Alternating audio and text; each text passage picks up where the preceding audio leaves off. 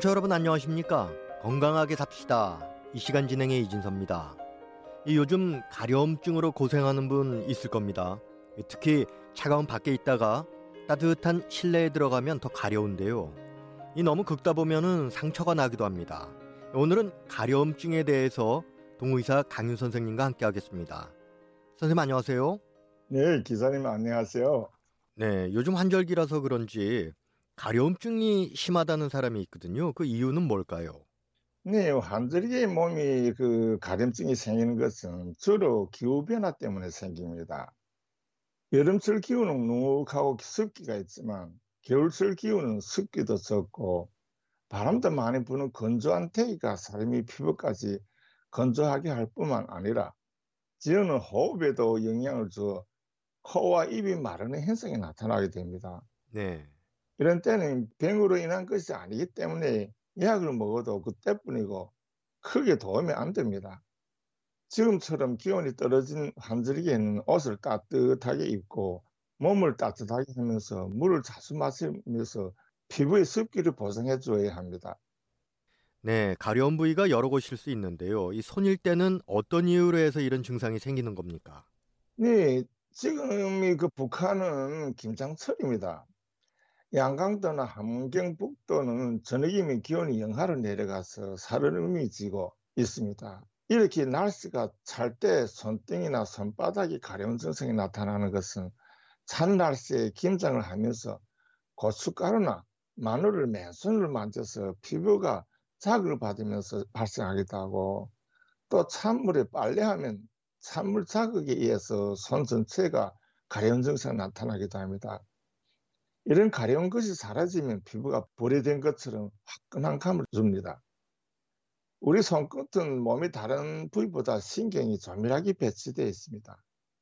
그래서 찬 것과 또 뜨거운 것에 대한 감각에 예민합니다. 창고에서 맨손으로 일하게 되면 그것도 찬물에서 작업하면 손끝부터 시려들게 됩니다.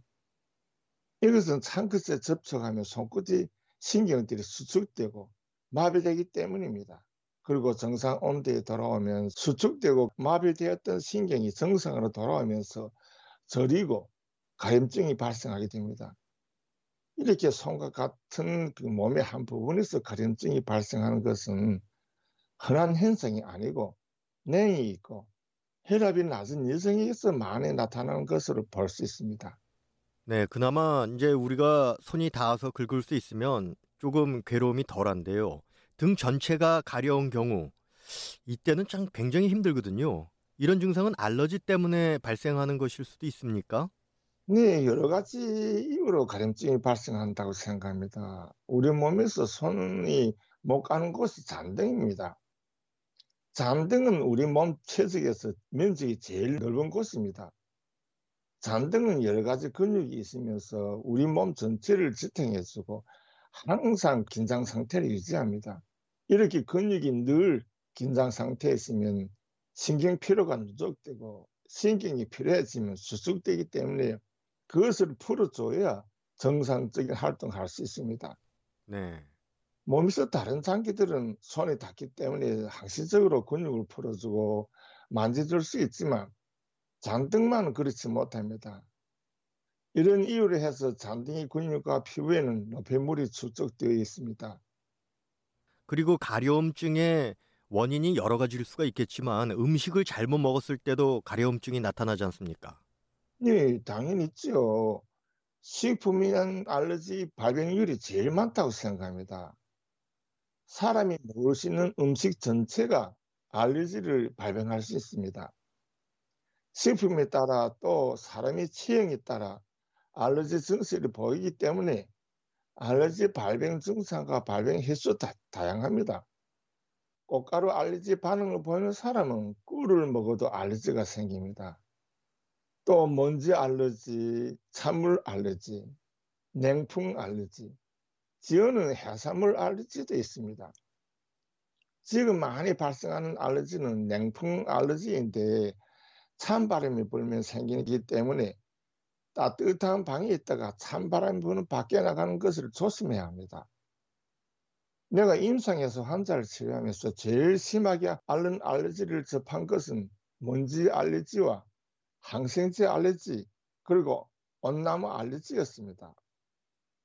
내가 근무했던 종합진해소 약국에 약사가 있었는데 이 약사는 항생제 페니실린 곁에만 가도 온몸에 두드러기가 떠고 피부가 벌겋게 되고 호흡장애가 오면서 쇼크에 빠지는 것이었습니다. 이런 이유를 해서 끝내 병원에서 근무하지 못하고 이 아픔을 다루지 않는 직종으로 전근해 갔습니다. 이렇게 알레르기는 사람이 상상도 못하는 곳에 그리고 밀폐된 용기에서도 사람을 감염시키는 것을 보면 세균이나 전염균보다 더 강렬하다고 생각하게 됩니다. 다음으로 알레르기로 위독 증상을 나타내는 것은 먼지로 인한 알레르기였습니다. 종합진료소에서 밤 근무 중이었는데요. 구급 환자가 다음과 실려왔습니다. 환자는 이미 쇼크 상태이고 얼굴은 백지장처럼 새하얗게 변했습니다. 우선 강심제로 간파를 주사하고 청진해보니 심장에 부정맥이 나타나고 설맥이었습니다.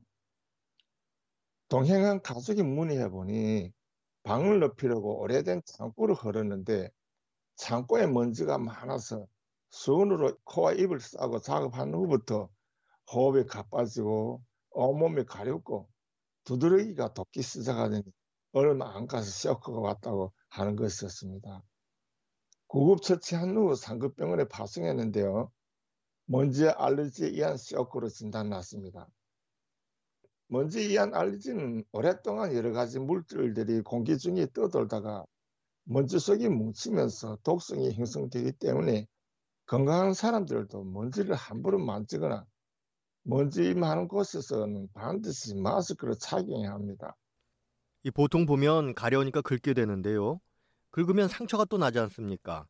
이 가려운 증세를 없애는 방법이 있다면 어떤 것이 있겠습니까? 이 단순 가려움증에 사용하는 한약재들이 많습니다.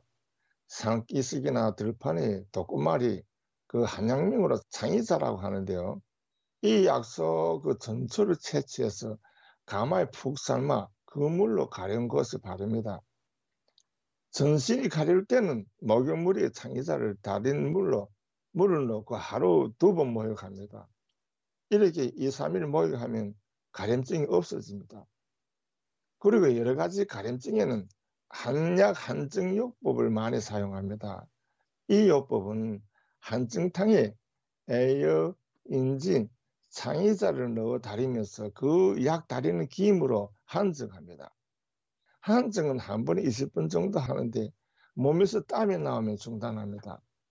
이렇게 하면 몸의 노폐물이 땀과 같이 나오면서 몸이 거뜬하고 가려증도 사라집니다.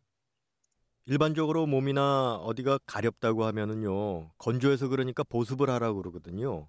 수분을 보충해 줘야 된다는 말인데요. 북한에서는 보습제를 사용하기가 힘들지 않습니까? 어떤 방법으로 대처를 해야 할까요? 네, 북한은 몸이 피부가 건조하다고 보습제를 바를 수 있는 상황이 아닙니다.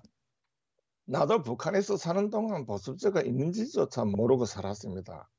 몸이 가렵고 건조하면 모욕을 자주 하는 것으로 대체했지요. 그리고 먹는 것은 어간류와 미역을 많이 먹었습니다. 어간류는 피부를 윤기나게 하고 미역은 장 활동을 도우면서 피부가 부드럽게 해주는 작용을 합니다. 북한에서 생활해 보면 바다에서 멀리 떨어지는 사람들은 피부가 트는데 해변가 사람들은 피부가 부드럽습니다. 그리고 몸이 건조해지는 것은 몸 피부에 있는 모공이 다치면서 땀이 나지 않아서 건조해지는 것입니다. 땀이 나면 피부가 건조해지지 않습니다. 북한에서는 몸이 건조해서 가렵다고 병원이나 그 진료소에 찾아오는 일이 드뭅니다.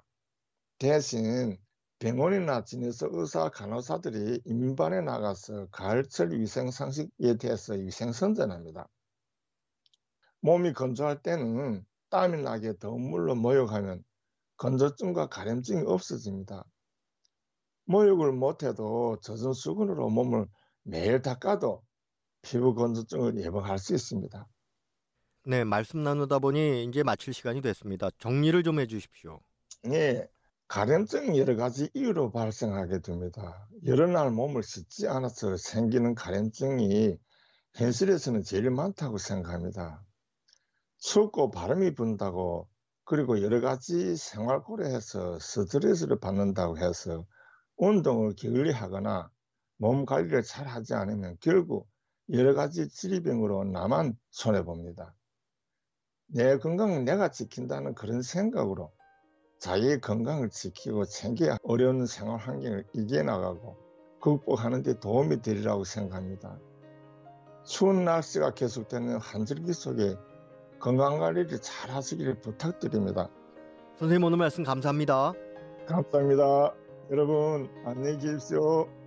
건강하게 삽시다. 오늘은 가려움증에 대해서 전해드렸습니다. 지금까지 도움 말씀에는 동의사 강윤 선생님, 진행에는 저 이진섭입니다. 고맙습니다.